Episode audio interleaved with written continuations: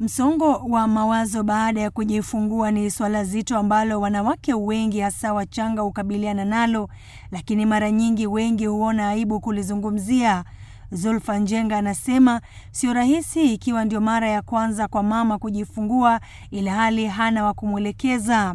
Kwanza mtoto wangu wa kwanza nilifanyiwa upasuaji, maana nilimzaa nikiwa mdogo sana. Kwa hivyo nilikuwa sijui chochote, sijui kumwosha mtoto, sijui kumfanya chochote. Mtoto alikuwa analia, pia mimi nalia. Mtoto akishindwa kuenda kwa choo, mi nalia kwa sababu sijui nitafanya nini. Sasa saa zile mtu anakuja, kuna wale watu wanashindwa kujiongea, mtu anakuwa tu na mashida tu, unanyamaza. Sasa ina end up kuwa depression.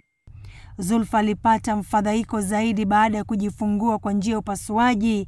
Hakuwa na maziwa ya kumpa mwanawe, na kwa kuwa alikuwa mama kwa mara ya kwanza, alilia sana. Bado unaumwa tu, bado wewe ni mgonjwa.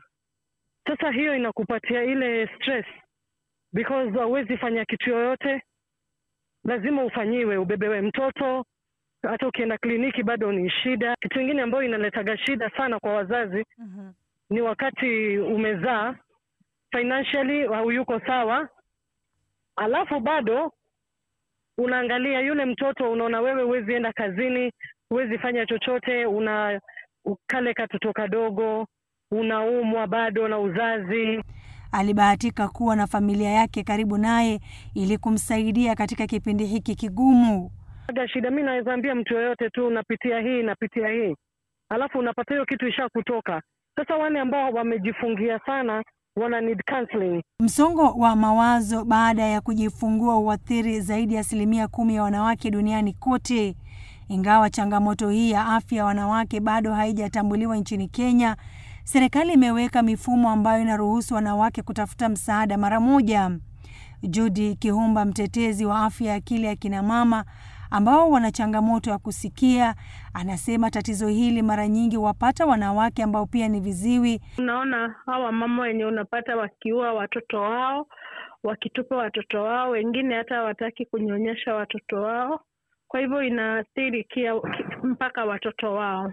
Ni kupitia masaibu ya wanawake hasa walio na changamoto ya kusikia.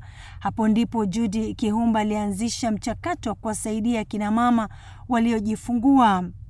Anasisitiza ni vyema wanawake kujuliana hali kabla ya kujifungua na baada. Hatua hii anasema itasaidia wanawake pakubwa katika kujieleza yanayowasibu. Kwa hivyo mwanzo kabisa, kama mama, jua kama mama mwenzako, mama rafiki yako ako na support. Hata hata kama ni kuenda tu kwake, mwambie na kushikia mtoto for one hour, mwanzo ulale upumzike, then ni uamke uendelee na kazi zako. Hiyo ni muhimu sana. Hmm. Pili, ni vizuri kujua au mama, wakati mwingine unamuuliza ukoaje kiakili, ukoaje kiafya, unajisikia aje vile umejifungua mtoto una, unasikia aje? Kutoka kwa majibu yake utaweza kujua kama huyu mama ako, ako vizuri ama ana need more help. Nchini Kenya, takriban msichana mmoja kati ya watano wenye umri wa miaka kumi na sita hadi kumi na tisa ni wajawazito au tayari wamekuwa mama. Ingawa wanawake hupata changamoto kama vile mfadhaiko wasiwasi na mfadhaiko kutokana na ujauzito wao.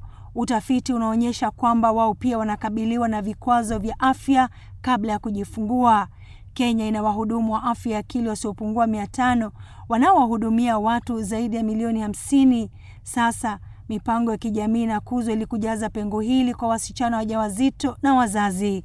Hoba Abdi, VOA, Nairobi.